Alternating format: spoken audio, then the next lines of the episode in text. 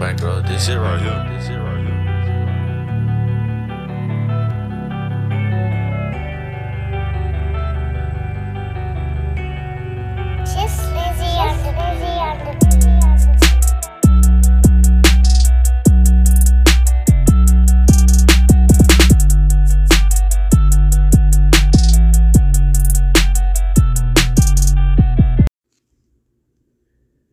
Welcome to another edition of Touring the AFC South. I am your host, Mike Patton. Thank you all for wherever you're tuning in from, whether it be Spotify, Apple Podcast, iHeartRadio, Google Podcast, Amazon, wherever it may be. Thank you, thank you, thank you. Now, if you're tuning in on Spotify, I'd love for you to give me a five star rating if you like what you hear. And if you're tuning in on Apple Podcast, if you would go ahead and give me that five star rating and review, I'd greatly, greatly, greatly appreciate it. Now, on this episode for today, we will have Ms. Jemele Hill joining the show. Yes, she of His and Hers podcast and of the Jam- uh, Jemele Hill is Unbothered podcast will be on the show today. Now, of course, we're going to get to our conversation a little bit later on in the episode, but up first, like we always do, we've got to do the get it off your chest segment. Now, those who have been listening to my show know that I have a few guests that actually come back and repeat guests um, that actually are writers and cover this or or cover a team within the market in the AFC South, whether it's Indianapolis, whether it's Tennessee, whether it's Houston or it's Jacksonville, and more specifically in Jacksonville, there's one man that he's definitely going to give you the full, unadulterated truth each and every time he is on the show. That man's name is John Reid. Now, for those that aren't aware, John has been covering basically John covers uh, has been covering the Jacksonville Jaguars for uh, the Florida Times Union, and he's been doing an excellent job calling it as he sees it and I definitely love to to to see what he he puts out and the creativity he puts with uh, what he works, what he what he writes, and also just the honest truth he puts into all of it. Now, officially on July 18th, John has retired after 34 years as a sports writer. Now, some of that time, of course, was in New Orleans and. Um, you know, before he came to Jacksonville. And he's he's moving on to uh, teach uh, social science at a charter school, of course, uh, where he grew up. And he, of course, you know, wants to make a difference, and I can totally, totally respect that. But what I can say is John Reid will definitely be missed. I, I love talking to him about different players, different situations and he just gave you the pure truth about it whether it was something you wanted to hear didn't want to hear whatever. He gave you the pure truth about it and you can't do anything but respect him for doing that and putting it all out there the good the bad and the ugly.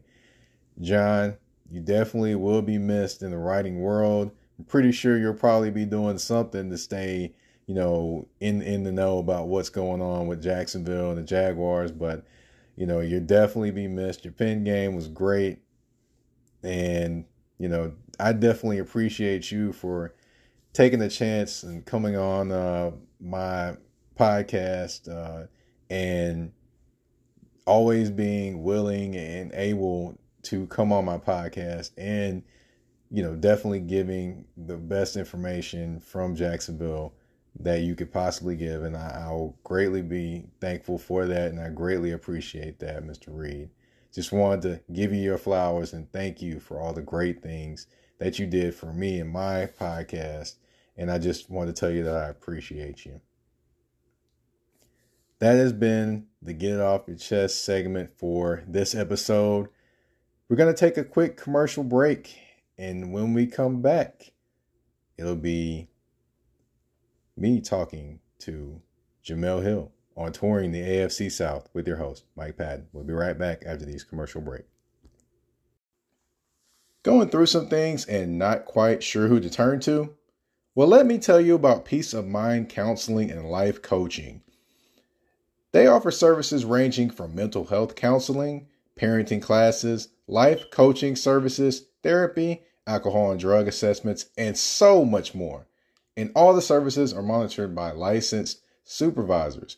Also, they're currently offering free consultations for counseling or life coaching.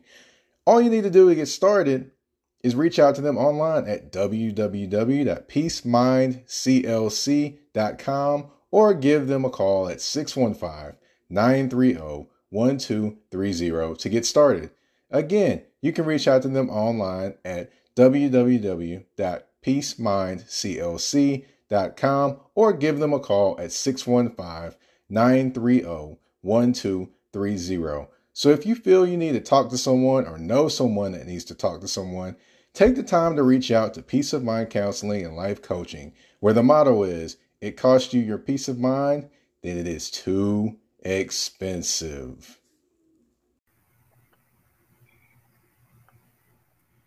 Welcome back to Touring the AFC South. I am your host, Mike Patton, and my guest this episode really doesn't need an introduction.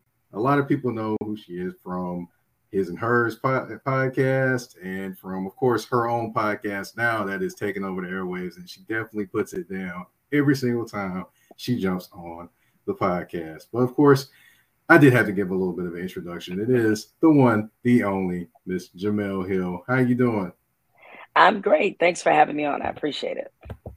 Well, thanks for coming on, of course. And uh, I did have to say that, uh, of course, I didn't, of course, put this in any notes or anything, but I did enjoy your speech at, at, the Black Sports Business Symposium, and that meant a lot. Just hearing a lot of the gems that you were dropping there. Well, thank you. I mean, it was um, it was a great opportunity to kind of connect with some of my old colleagues because it was a, essentially an ESPN event, basically. and so I got a chance to connect with them and, you know, also just see just so many black faces that are now in sports media. And, um, you know, that was not always the case when I was first kind of coming into the business. So to see now just how many different, you know, black people in sports are either podcasting, doing other digital things, um, having their own TV shows, just the versatility in which we're in sports media now is is really heartwarming to see. So I just tried to share a few of the things that have helped me along the way. Um, I'm hoping that somebody was able to get something out of it and, and maybe it'll help them. Gotcha. Okay. Now, of course, uh, you, you started out, of course, in journalism and you still do some some journalism now, of course, with uh, the Atlantic. But uh, how and, and what sparked your love for journalism? Well, to be specific, it's it's what sparked my love for sports journalism. Is that I've never wanted to be any other kind of journalist, and that came from the fact that I was a huge sports fan growing up. I was a tomboy. I played sports. I watched sports, and I also read the newspaper because that's what you had to do then in order to keep up with your sports teams. And that helped me develop a love for writing, a love for newspapers in particular, and a love for journalism. So when I was in high school, I wrote for my high school newspaper. Um, I had got a job at the professional paper, the Detroit Free Press, answering phones in the sports department. I majored in journalism at Michigan State. I had a bunch of different internships. I'm very lucky because I knew in 10th grade that writing about sports and was what I wanted to do and I have not deviated much from that path since then. uh, most people, as they should, and you know, understandably so, they change professions or their idea about what they want to do several different times over the course of their lives. I was just the one sports journalism nerd that that didn't. Um, so I've been doing this now for oof, almost three decades um, as a paid professional, and I've been very lucky Um, I've had an amazing career. I don't mean to talk about myself like I'm writing my eulogy, but these are just, you know, some of the things I've been uh, lucky enough to experience. But it all stemmed from an honest fans' love of sports, is where this all came from. I still remember when I was a kid sitting down and uh, reading the uh, the sports section. That was the only section I read of the paper Yep. on Saturday Same. mornings. Yeah. You know, well, part of it was a little bit of me wanting to see if I was in the paper because I, I played high school football, but other but other parts of it was trying to figure out what all was going on, how they kind of wrote it, and at that point, you know, it's- what's funny is I, I didn't actually like writing when I was a kid. I almost failed my senior year of high school oh, because wow. I was that terrible in writing and I just hated writing. But it's funny how the Lord will tell you, hey, you know, watch this. You're gonna actually like Right. it eventually. So, you What's know, the- it's it's you know the old adage, uh, we make plans and God laughs. right, right, Yeah. exactly. so I've got to ask, but your career, you know, you, uh, what is one of the? uh it's, it's been it's been through a lot of different things, a lot of different places. Led you from what Detroit to I remember you talked on your podcast Cleveland for a minute, and then also Yes. Orlando as well. Uh, Yeah, I mean, I've uh, so I guess this is using cities. This is my path. So when I was in, in college, as I mentioned, I had multiple internships. So in college, in um, one summer, I lived in Lima, Ohio. The next summer, uh, I lived partly in Detroit, partly in Philadelphia. The following summer, uh, I lived in Cleveland. The summer after that, I lived in North Carolina, in Raleigh, North Carolina, and that eventually led to my first full time position. It was uh, internship I accepted after I graduated from Michigan State, and then they hired me three or four months into my internship. And then when I became a professional, I spent two years in Raleigh. I spent I moved back to Detroit. I spent six years working at the Detroit Free Press, my hometown newspaper. Uh, left there, went to the Orlando Sentinel. Uh, spent two years there um, at the paper, that is, and then I got hired by ESPN in 2006, but I still lived in Orlando because ESPN hired me to be a writer. They did not hire me to be on television, contrary to what everybody might perceive to be the case. And I lived in Orlando for about seven years. And I finally moved to Bristol, Connecticut, where ESPN is headquartered in uh, 2013. And uh, after I was done with ESPN, I moved to, well, I should say after I was done with SportsCenter, I moved to DC for about six or seven months, left ESPN alto- altogether. Then I moved to Los Angeles, where I live now. So I'm now living in the sixth city I've lived in since I became a professional. All right. So, of course, like you mentioned previously, you have been lucky to do sports journalism for a long time. Of course, I'm gonna get to some of the questions in the uh, uh, touring the AFC South inbox because, well, I'm gonna ask it now. They actually Lord. keep asking, "What's in the red cup?" First of all, to quote Lil Wayne, what's in my cup is in my cup. no, but in all seriousness, it's just rose. it's just rose. It's five o'clock here, so I don't know what y'all doing, but it's, it's five o'clock here in in, in LA. All right, all right. Now, of course, you know we talked about your journalism career, but have you ever had a time where you thought about potentially changing careers? Never. It's never happened. Um, I suck at I suck at math, so can't go that direction. And I just love telling stories. And as as often as I get frustrated uh, with our business, uh, I couldn't imagine doing anything else. I've, I've thought about leaving different parts of journalism. I mean, I've ob- obviously done it. Like I left SportsCenter, so eh, but I never, in the course of wanting to leave Sports Center thought I'm leaving sports journalism or sports media altogether. I just wanted to leave that particular job. So no, I've never really wanted to do anything else. And um, I think it's this because, you know, for me, I think this is more of this is a calling for me. So I'm gonna spend the rest of my days telling stories in some kind of way. I mean, I'm getting more now into film and television work, but to me that is just an extension of what journalism journalism or, or, journalists i should say do which is identifying stories telling them and telling them as accurately and as fairly as possible All right. Fair enough. Fair enough. Now, of course, you know, I have to go back and talk about the one show that inspired a lot of people, one podcast, I should say, His and Hers podcast. Now, I have to ask, how did it originally come about? Well, it, it originally um, started honestly out of frustration. Um, Michael Smith and I, we were both at ESPN, and even though he was at ESPN a few years before I got there, we went through the same kind of frustrating um, path that a lot of people go through at ESPN.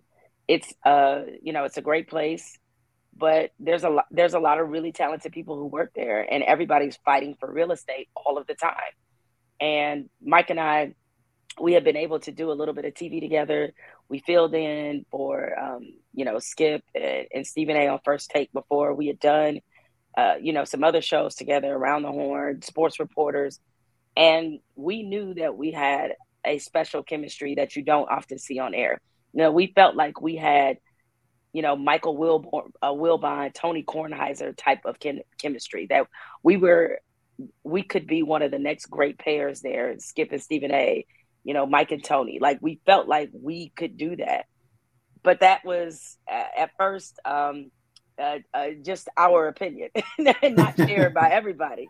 And it wasn't that they were necessarily trying to be mean to us. It was just the fact that, and this happens in TV a lot, they, if they can't see it or if it hasn't been done, they don't want to do it right? Because the thing is, what was what was big at the time was white man, black man, right? You never really saw on TV black man, black woman coming to each other basically on an equal playing field. Like Mike and I have both been sports journalists uh, for new in newspapers. He covered the Patriots. I've been a columnist. I covered college football and basketball for six years. Like we were coming to each other on equal footing, having covered a lot of the same things, knowing how to develop sources, knowing how to talk about sports, driving shows and writing, you know, opinion based. So we were equals in every particular way. And they had not seen that before. It was usually if you did see a woman on a desk with a man, she was typically the host and she was teeing up other analysts to give their opinion and not her own.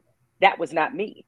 So it was very much an anomaly. And because we were both black, because again, the thing is, I, I said that one of the greater tricks that PTI pulls is that Mike and Tony are the same person. It's just one of them is white.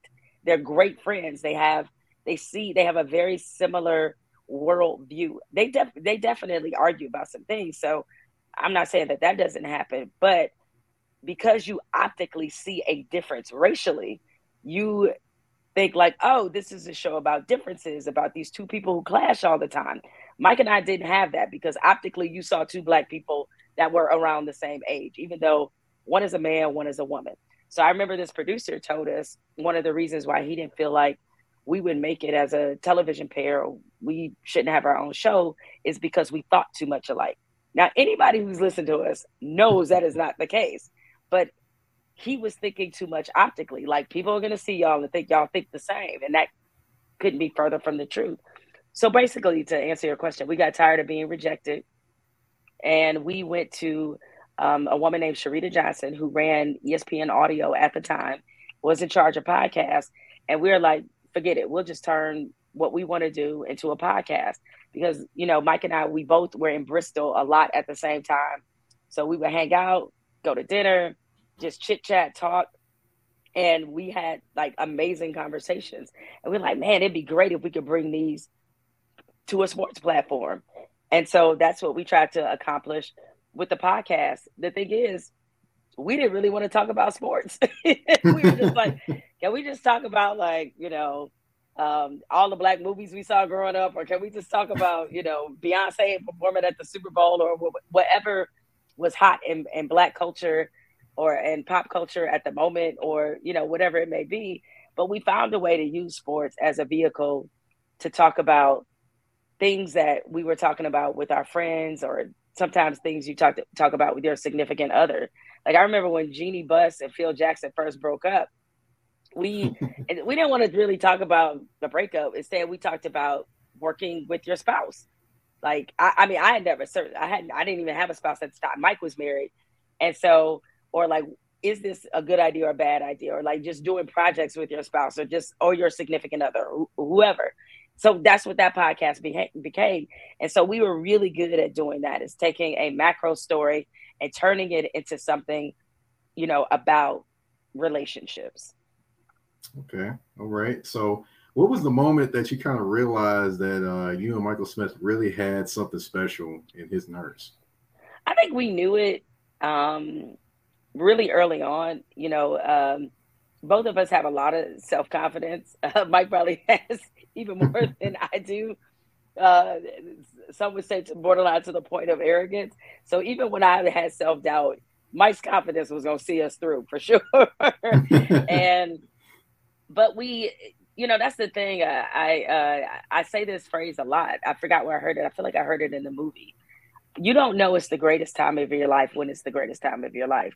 And so when we were doing his and hers, we had sort of a, a, a mantra that uh, we always used to say we sell the tapes out the trunk. Like in our mind, we just grinded and we're not even fully aware of some of the things that we're doing, even though we know now that those things just aren't done. Like people weren't doing skits about coming to America and like all the crazy stuff that they allowed us to do, or um, you know, they weren't doing stuff like that. That we were fully and completely ourselves every single day, and that was the only way that we were going to do the show. That was our terms and conditions.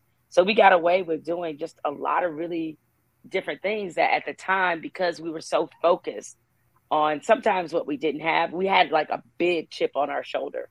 And because we were so focused on what we didn't have, we didn't even a lot of times realize the special moments and memories that we were creating in real time. Now, speaking of moments and memories, what is your most memorable moment? I know I, I remember the uh boys in the boys in the hood. I, I believe is the boys in the yes, hood. I remember oh, that man. one. so let me give you a little backstory, a quick story about the boys in the hood skit. We absolutely did not want to do that. Um, number one, after we did Coming to America, I thought we were done because I'm like, there's no way we could do any skit better than that. Like, we can't do it. We pulled off the Magnus Opus, like it can't be done. And then we started sort of thinking, like, ah, but what if we did this? And sooner or later, we convinced ourselves to do one. I thought we were done after Anchorman because I was like, guys, we actually blew a ton of money doing this. I mean, we were we filmed that at ESPN's headquarters. We literally lit a man on fire to pull off the fight scene in Anchorman. Real talk. That's a real horse, okay? Like it's we. I mean, the whatever was the his and hers budget, we blew all of that on that one skit. Like we could. I mean, it's amazing they didn't have us doing the show out of a garage after that because of how much money we spent just to pull that off. So by the time we got to Boys in the Hood, and our producers suggested that because we had done, you know, so many good ones, Step Brothers, or, or uh, we had done Empire, like so many of them. And I, you know, I thought we were kind of retired, and they were like, "You guys should do Boys in the Hood. You guys should do it." And realize at this point we have like, I think at that point we had one black producer. These are all white people suggesting this. We're like, "What? okay." but you know, one thing about Mike and I is that when we commit, we commit. So they talked us into it. We did it. And lo and behold, there I was drinking a 40 on national television on ESPN. And yes, it was a real 40. We sent a production assistant to the liquor store to get me one because I was like, I'm not a method actor. I need the real thing. so, um, so yeah, I mean, you know, memorable moments. Uh, it, it was just so many. Um, uh, of course the skits are good, but uh, I know that that's a, a lot of what a lot of the audience remembers. But I remember our conversations just as much. I, I remember the day after uh, Philando Castile was murdered, we had a 16 minute conversation about police brutality on air. Um, when Colin Kaepernick was getting blackballed from the league, we had like a 20 minute conversation, realizing TV, this is not done like most times your first um you know your first block in your show should be between six to eight minutes we said forget it, blew through every stop stop stop sign possible because we were gonna keep talking because we had a lot to say. Those are the conversations I remember, you know, the most. Um, because we knew that there wasn't a single show at ESPN that was addressing that issue the way that we did, or even daring to talk about it at all. So, and I, I think, you know, our audience, the culture really appreciated it, but it was very much who we were. And so those moments for me will always be the most special out of anything. And, and certainly we had some laughs. I mean, Mike hit me in the face with the papers and he cussed on TV. He got a pie smashed in his face. I mean, we we did a lot of goofy stuff. I was just like, wow, they really let us do this at work. That's crazy. now, I, I, can't go on without saying that you are, are definitely a great example of a, uh, a powerful black woman using her power to actually affect change and do great things. Um, so, what do we owe that development of who you are now? It's who I've always been. Now, maybe not in this unapologetic format, but I've always spoken my mind. And I'm the kind of person where I may not always, you know, I, I don't, despite what the perception is, like, I don't take up every issue. I don't walk around angry. I don't just say, like, oh, I got an opinion about everything. It's just when I have something to say, I'm going to say it. And I'm not going to apologize for what I said. And I'm going to have the mentality of, I said what I said. okay. Because I think very carefully about the things that I do say. So when I say them, I'm already thinking about, I've already, I should say, thought about what the fight is going to be.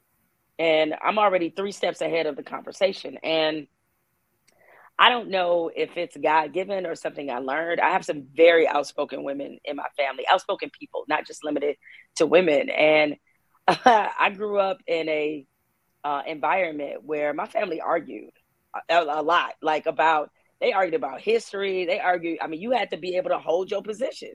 It's how it was. My mother told me the story, um, which I I laugh about.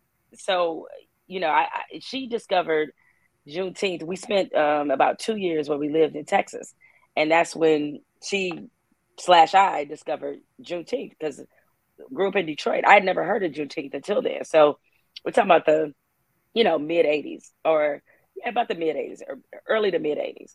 And, uh, you know, uh, her, my grandmother, my great uncle, they were talking. This is when we moved back about the Emancipation Proclamation. I have no idea why they're talking about Abe Lincoln, but they, but they are. and uh, apparently they got into a huge argument because my mother was like, well, although he proclaimed the slaves to be free, that's not actually when they were free.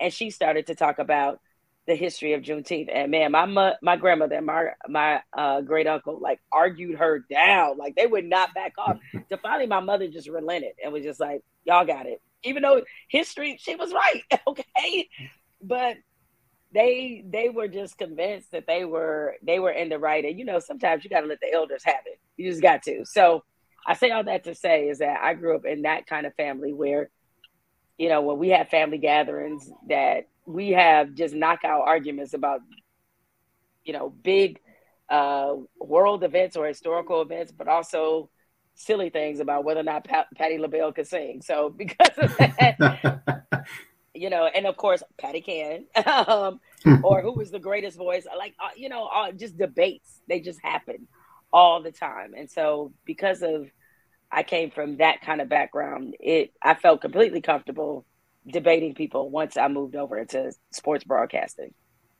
Now, I, I know, of course, we we both probably been on this earth for a good while, so there are Speak definitely some.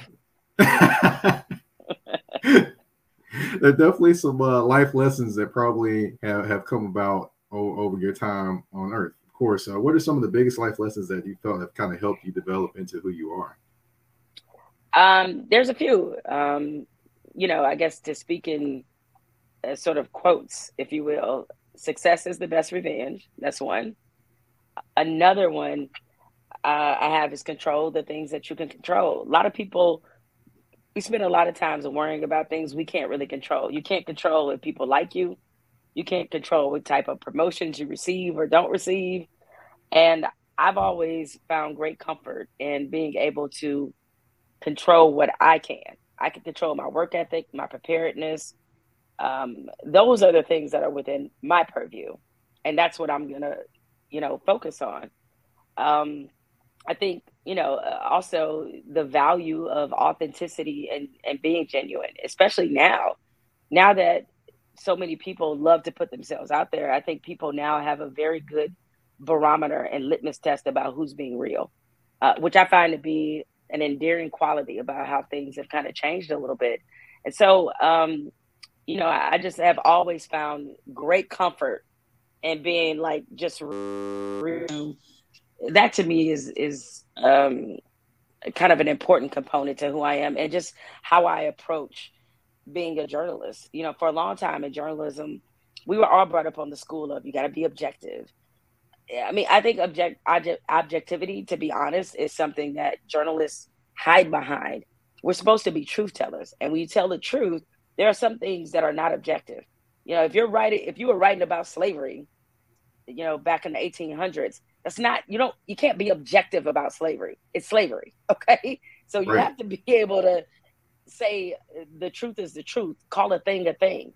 And so um, I think now that is kind of like what I live my life by is like trying to make sure um, that I'm real, I'm authentic, I'm bringing my full self to every single situation. For those that have checked out my picture, my new picture for my you know graphics for my podcast, you can tell I have a new image, an updated image, a professional looking image. It's time for you to take control of your image. And you can take control of your professional image with a fresh set of headshots by the good folks of Joshua Silver's Photography. Let Josh at Joshua Silver's Photography handle your personal branding, business headshots, portrait, or any other photographic need with great pricing and even better quality. You can reach him via phone at 423 557 6746. Once again, that's 423 557 6746. You can also reach him at Instagram at Joshua Silver's Photography, or you can reach him on Facebook. Call Joshua Silver's Photography and get yourself booked today. I know I did, and he's got me looking great. Now, of course, I can't go on without giving you uh, some flowers tonight. Oh, so, Okay. of course, you know you got people in there that say, "Keep speaking your mind." My boy Scott Wallace uh, in uh, touring the AFC South inbox. Keep What up, speaking your Scott? mind. okay. we need more people like you. Okay. Uh, it Thank said you. uh, Daniel Dillard says, "Keep being bothered and speaking the truth." Jamel said, "This is a master." Uh, Danny Thompson says, "This is a master's class uh, of being yourself and not apologizing for it." And I have one more, I believe. Let's see. Hold on one second. well, I do Uh, appreciate all the flowers from everybody. Oh yeah, of course. They, uh, you know, of course, I'm not gonna let you get off here without, uh, without giving you some of them. Well, uh, let me just say this: uh, the reason why I have to vocally say that is one thing I'm trying to get better at, and I, I feel like maybe this is a condition that specifically Mhm. applies to women and especially Black women. Is that most of us aren't. A lot of us aren't great. I won't say most. A lot of us aren't great at receiving compliments. I know I, I certainly am not. And maybe it's because we're always on to the next thing and thinking about, okay, Mhm. I got to make this happen. I got to grind. I got to do this. And so you don't spend a whole lot of time patting yourself on the back. And I'm not saying that you should, but I do think there are moments that cause for pause, reflection, and gratitude, and also you celebrating the journey that you're on. And I have not done that very well at all. In fact, I'm terrible at it. And so in these moments where people want to express to me that like, oh, I appreciate what you did, I want to say thank you because usually in the past I would deflect and say, oh no, and just try to minimize it. But now I'm learning how to say thank you. So this is very much um, timely in, in terms of my personal growth. I hear you there, and I got one more that actually wants to say Uh-oh. something. It's the Cam- Camila. Your point of view is strong, clear, and needed. Love you in this space. Well, thank you. I appreciate you saying that. Now, I do have to say something as well uh, that I actually uh, have uh, the same kind of thing that you're talking about. I, I actually have that too because I really can't. When people tell me something, I'm like, uh, okay.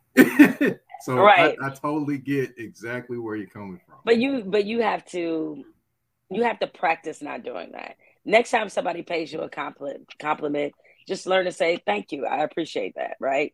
Don't figure out a way to try to minimize it, deflect from it, take the attention off of it. Like I, I don't even though I, I, I like we're both in professions that require us to be the center of attention. I don't actually love being the center of attention, but I'm learning not necessarily to be the center of attention, but to recognize that there are people out there who really like and want to hear what I have to say. And it would be doing a disservice to them if I was always figuring out ways to try to act like that's not happening. You know what I mean? Right, right. Now, of course, uh, this is an AFC South show, and I definitely would love to get some of your opinions on a few things. No, now, one is I've got to talk about the, the city I'm in. I live in Nashville. So, Right. Of course, the Tennessee Titans are here, and when they're good and when they're bad, people still don't want to actually show them kind of credit for who they are. And of course, Uh-huh. fans talk about it all the time. And they're, you know, every time fans talk about it here, I tell them every time, please stop talking about the media, talking about you, because when you do, that's when you lose. But they, they never listen Okay. to me, and it always All right. happens. So, okay. quick question I got is why do you think it is that when Tennessee is it just a small market thing or is it just because they're not the sexy team that everybody likes to see when they're winning? So it, it I mean it makes sense though given the fact that you know even though Nashville you know with that small market thing is really interesting. Like Jacksonville to me is a small is a small market. Nashville I, I don't know. I mean we have to stop we have to stop being in this mindset that if you're not New York or LA Miami or Chicago you're a small market like there's a lot of people who live in Nashville you know what I mean and I know that the Titans may not always lead every topic when you look at debate shows or sports shows. But what naturally happens, and I actually think it's kind of a good thing for a fan base, is that a certain chip develops. Like I went to Michigan State. We probably have the biggest chip on our shoulder in the Big Ten. Like we petty, okay, petty. We hate the University of Michigan with good reason because we're good people. And anytime Michigan gets anything over us, like we ready to like fight to the death because we find it to be just you know sort of um, a, a, a spur in our spirit, if you will. There's some advantages to being in a small market. One, I think the fan base, the way they relate and the way they frankly support the team, I think is a lot different. Like here in LA with the Rams, I mean, no offense, but they could take offense. I don't care. I ain't from here. But a lot of LA fans did not start jumping on the Rams until they actually won. You know what I'm saying? Like, I don't mean the Super Bowl, but until they really show, like, oh, this team really might do something. A lot of it has to do with the fact that, you know, they had not had, they went through a serious gap of not even having NFL football. So I get that. But the Rams are just kind of trendy and cool, and people were all up on, on them. I guarantee you, let the Rams go through some tough times. And that's when you go see who are the real fans. But, you know, the only team here that is supported to me, regardless of record, is the Lakers because that's what they grew up on. So it makes a lot of sense. So what I would say is that I think the chip on the shoulder is healthy.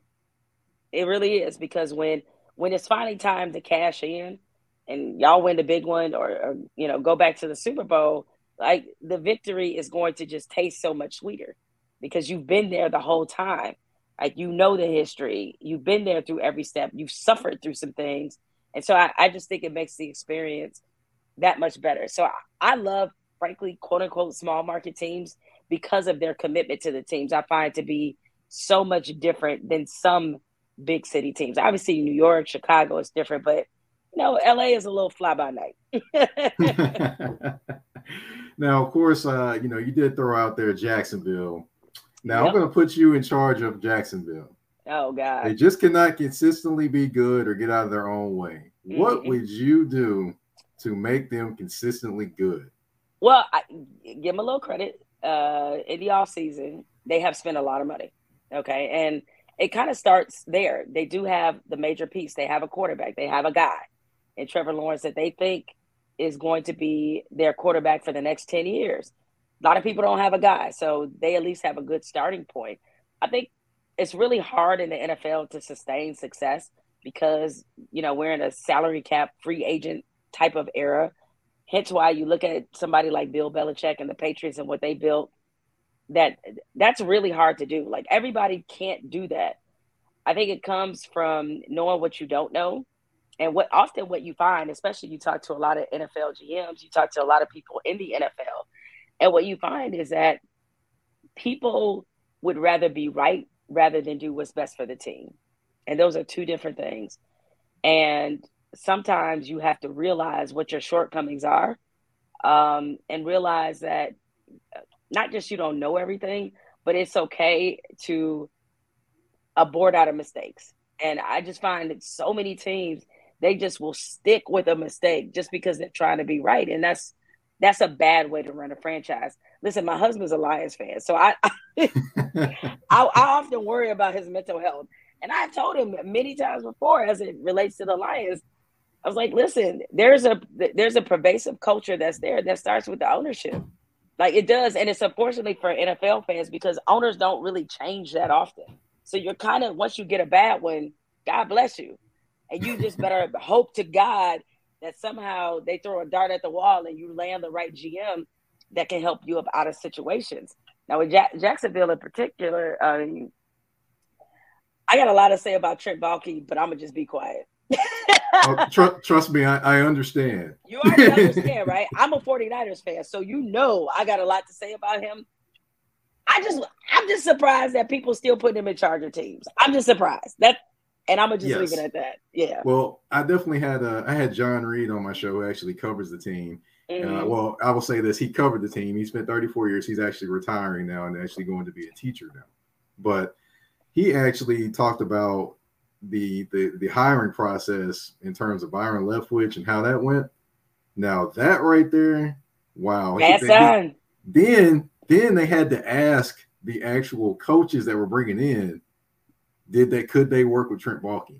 And that's where Byron Leftwich said what he said, and that's where it kind of spinned out. But he wasn't the only coach that said that. The coach So- and the coach so in what- Denver what- was what- the one that said what- it too. What does that tell you? So you would rather stick with a GM that you know has a certain reputation around the NFL. You know why? Because somebody don't want to be wrong. Just because you know your ego has made you make decisions that are going to doom your franchise for years to come. Everybody knows what's up with Trent Baalke. Everybody knows this. This is not some hidden secret. All right, but you still chose him, and then you you hire Urban Meyer. Like what? Like, oh. I, I was like, oh, I get it. You just want to be bad. All right. Right, But- right.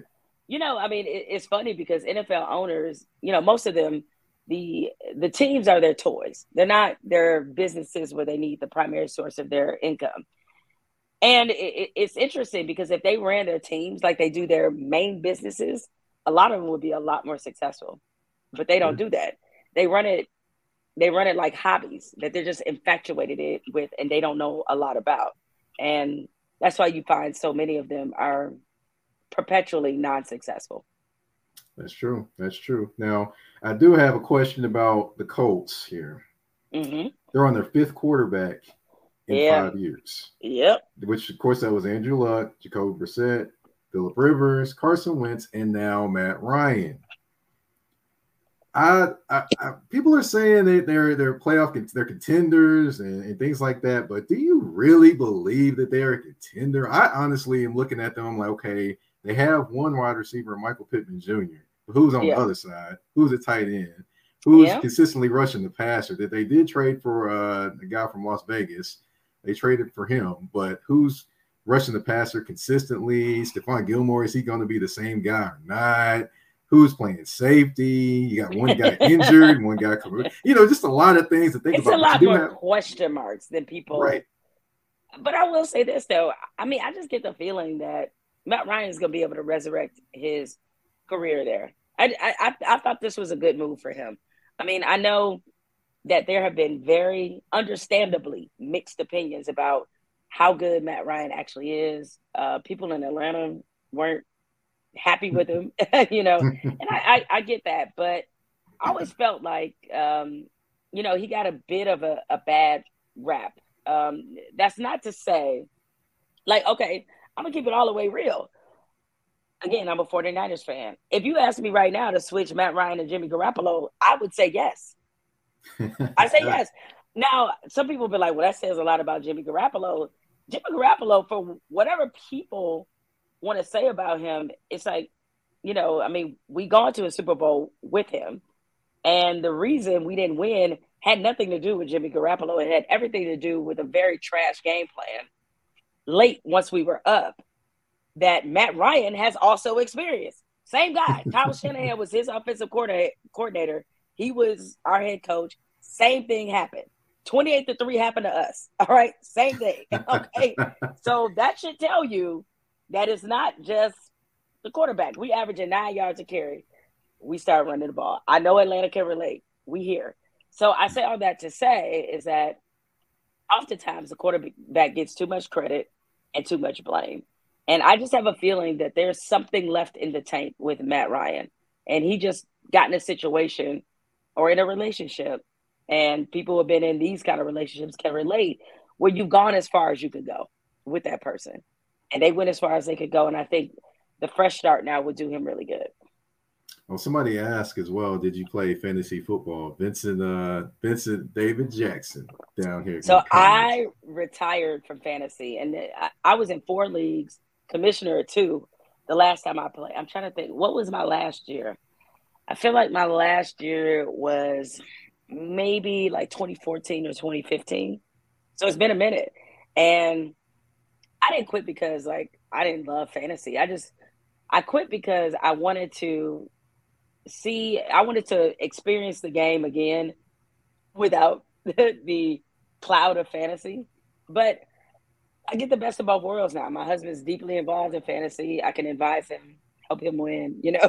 you know, still still be involved but not involved. But yeah, I have to say I don't I don't really miss uh, playing fantasy. Like I I I love fantasy football. I think it's a great way to know all the players, to know the game, um, great way to compete, have fun with your friends, all of that. But yeah, I, I actually don't really miss it. But yes, I used to be an avid fantasy football player.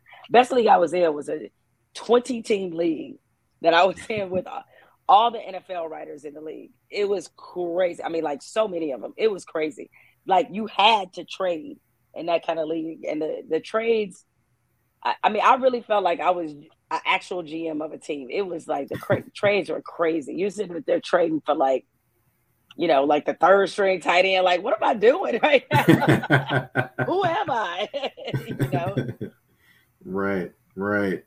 Now, of course, we we do have the Houston Texans in this division, and you know, it's a lot yeah. going on down there, and uh, hmm, you know, I just I just want to send some prayers out to Lovie Smith because boy oh boy, he, I know. he he's starting from the bottom for real. Hopefully he can go from from up to there to here like Drake did, but you know, we'll see what happens. You know, there. it's it's it's tough. I mean, I I root for Lovie. I want Lovie to do well, but I think the entire way of of how um, they've done their last couple coaching hires have been really distasteful um, you know, I, I understand. Like Lovie makes a lot of sense for them. Experienced coach, you know, been to a Super Bowl, you know, good track record. Players really love him, but I just don't like the organization. I don't like the way they operate. I don't like the way they move. Um, as we're seeing with this Deshaun Watson stuff, there's a lot that is still coming out about their role in it, which I always felt like was underplayed. And even before, when they tried to hire Josh McCown, it was like it's just something about i mean it's just something about this organization that is very clown carish so i hope he's able to overcome that with as i would any black coach would love to see them have success but um i just don't get a good feeling about them Right, right. Yeah. Me, me, me, not as much either, but we'll see what happens. I'm rooting for love even I'm kind of rooting and and like yeah. mad at the same time. I'm kind of yeah, like confused yeah. when I'm when I'm cheering for them. But of course, we have uh, reached uh, the end of, of course, you know, the question I do have for you uh, you know, in uh, that sense. But of course, we do have a game. I've Oh, got Okay. five, six questions for you. Oh, geez. Okay, good. I'll. I've got two, got two choices for you, and uh, I know you're this familiar. sounds very I kinda- familiar. Yes. A little familiar, a little familiar, but okay. you know, hey, I kind of switch it up and do a little bit of sports kind of way. Okay. Uh, now I've got the first one is Steve Young or Joe Montana. Oh, Joe Montana. And and listen, I, I say this. I hated Steve Young for a long time, like because I felt like he was the reason that. I mean, he was the reason that they got Joe Montana up out of there. And it's hard for me, even though listen, Steve Young, phenomenal quarterback. I grew to love him, like really love him. But Joe can't compare him to Joe. Joe Joe brought me so many great childhood memories. Cannot compare him to him. All right, now writing or podcasting. writing writing is always going to be my first love um, it's the thing you know the, the great thing about writing is like you never really retire from it i can write when i'm 80 um, and uh, it's the thing i felt like i was naturally born to do so always writing All right, now of course we got his and hers or Jemele Hill's Unbothered. Got to put them both against each other. Wow that's dirty that's really really dirty Mm. Mm. These are two different types of experiences. But, you know, I have to say, because, uh, and, and this answer is just based off the reception that I often get when I'm out in public and, you know, especially when people see us together. Like Mike and I were together just recently. A, a mutual friend of ours celebrated a milestone birthday. So, uh, invited a bunch of us um, to Mexico. We, you know, we were all on vacation, and just me even putting the picture up of us together, people were like, "Oh my god," you know. And when people talk about how much they watched the show and loved it, and the stuff that we did, and it really left a cultural imprint. I'm gonna say his and hers because I, I think um, I didn't realize this till after it was over, just what it meant to people, and so I'll say that. All right, I got another one for you. Aretha Franklin or Diana Ross? Oh, Aretha. And I love Diana Ross. You picked two of Detroit's finest. But Aretha, I mean, Aretha might Aretha to me is the greatest voice of all time. No disrespect to obviously Whitney Houston or Mariah, it's Aretha Franklin. I mean, I had a number one hit literally every decade, you know, and so the imprint that she left on Detroit and the fact that she lived there her whole life, it's Aretha. Now I've got Barry Sanders or Isiah Thomas. Oh, for me, it's Isiah. Isiah was my favorite player growing up. Um, and realize I'm not a Lions fan. Love Barry Sanders. Barry's the homie. Uh, I think he's the greatest running back ever. But um, Isiah, for what he meant to me as a burgeoning sports fan, to grow up um, during that Bad Boys era, I mean, he he, poured, he poured his entire soul into Detroit. So Isiah, number eleven. I still remember him uh, uh, sprained his ankle, still playing against the uh, That's right. against the Lakers and hopping up That's and down right. the court. Yes. killing them. And I don't care if this is controversial. I don't, I, you know, I don't really think it is. Yes, he was better than Allen Iverson, and people need to stop saying he wasn't. Allen, Isiah Thomas was better than Allen Iverson. All right. I said what I said it said. I said what I said. Now I got a I got a bonus one for you. Below Deck or Real Housewives of the Potomac. Yeah, I've been listening to really, the show, you've so really done your research, huh? Well, I'm gonna go with Below Deck. I've been on it twice. Um, went on Below Deck in Thailand did Below Deck Mediterranean.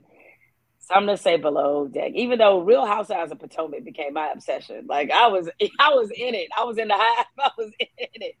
But I, I mean, I've been in Below Deck. I watch every single franchise of Below Deck: Sailing, Mediterranean, the original Below Deck. I'm about to jump on Below Deck Australia.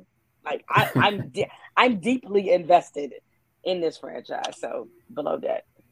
All right. Well, that's the end of it. And uh, I want to thank you for coming on. I appreciate your time. Um, I know you have some some things that you're working on. I don't know if you want to kind of uh, talk about it because usually at the end of my shows, I actually allow the guests to, you know, give everyone where they can, you know, be contacted or, you know, anything that they're working on or whatever. So the floor is yours.